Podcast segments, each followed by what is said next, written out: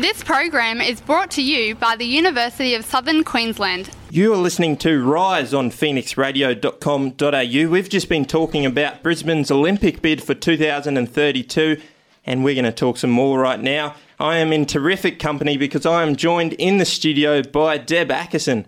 Deb has competed in two Olympic Games and five Commonwealth Games. She's won three silver medals, a bronze medal, and a gold medal in the Commonwealth Games.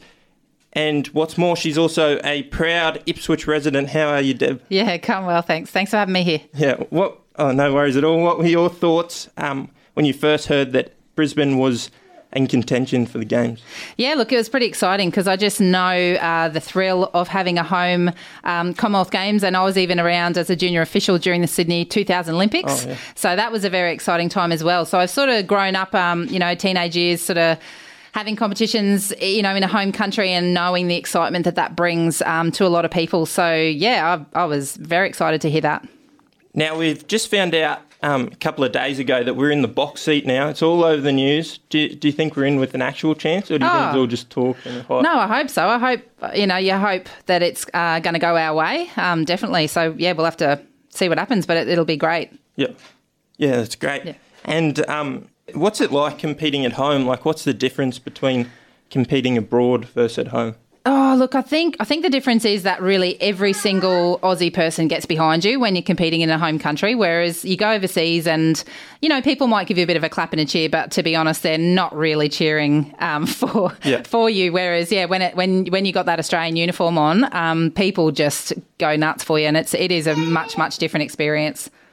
Yep. And um, is there a difference in, in feel between the Commonwealth Games and the Olympic Games? Oh, look, there is. I think it um, it can also depend on your sport. So, Yeah. I mean, some sports, um, you know, Commonwealth Games is super, super competitive, and I mean, ours is too. But we have a lot of countries that don't compete in the Commonwealth Games who are super strong in in weightlifting, literally. Yeah. Um, so for us, it is a whole nother level. I mean, you know, you mentioned my gold, silver, and bronze. You know, at the Olympics, I placed um, Yeah. And and then twelfth. So um, yeah, it is, it is a very strong field when it gets to Olympic Games, um, particularly in our sport. Yeah.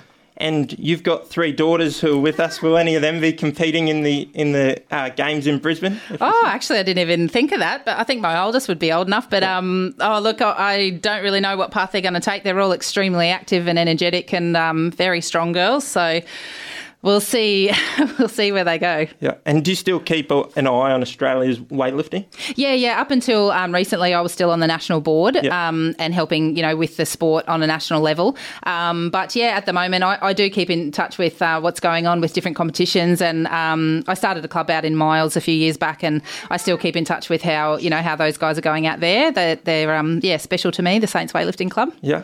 And um, I think I sold you a little bit short in the intro because you're a lot more than just a weightlifter. You um, you competed in juniors in discus, hammer throw, and shot put, and you won the bronze medal in the Youth World Championships in 1999, right? Yeah. And you also you also won Queensland titles in in, cy- in cycling in 2005, and you were a very high level rugby union player and picked in the Australian squad in 2007. And I've heard you're also you're also a talented soccer player.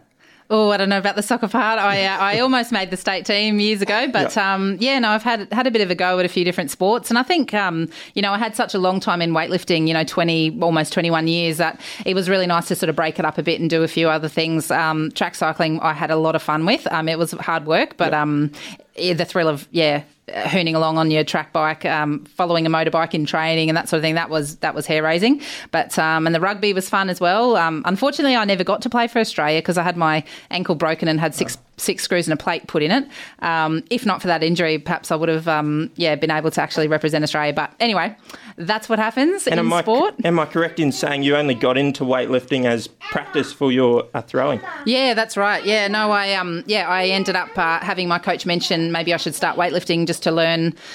Uh, better technique just to make sure I didn't hurt myself. Um, yeah, really just to be a stronger thrower and to throw further in, particularly discus and hammer and shot put. And uh, yeah, I, I really went to the gym telling everyone at the gym I'm only doing it to be stronger. And they all kind of, oh, yeah, yeah, yeah, all right. Well, what? You should just have a lift and just have a competition. And then it sort of got to the point where they said, hey, do you know that you're lifting enough to go to nationals? And hey, did you know that you could come second in Australia um, in your second or third competition? So Yeah. that's when I kind of went, oh, maybe I should give this a bit of a go. And then I just was absolutely hooked on it. Um, by the time I was in high school, I was training, I think I started two times a week. Very quickly, I was training four or five times a week because I just loved, I loved being at the gym. I loved everything about weightlifting. The hard stuff, I learned to love that too. So, um, yeah, it just kind of took off from there, not really even thinking I was going to going to be a weightlifter. I never, never ever thought I'd be a weightlifter. I actually saw it on TV and thought you'd have to be insane to do weightlifting. that was the first thought I ever had when I saw weightlifting on TV, and I thought, my goodness, why would you do that to yourself? Yeah. And uh, not long after,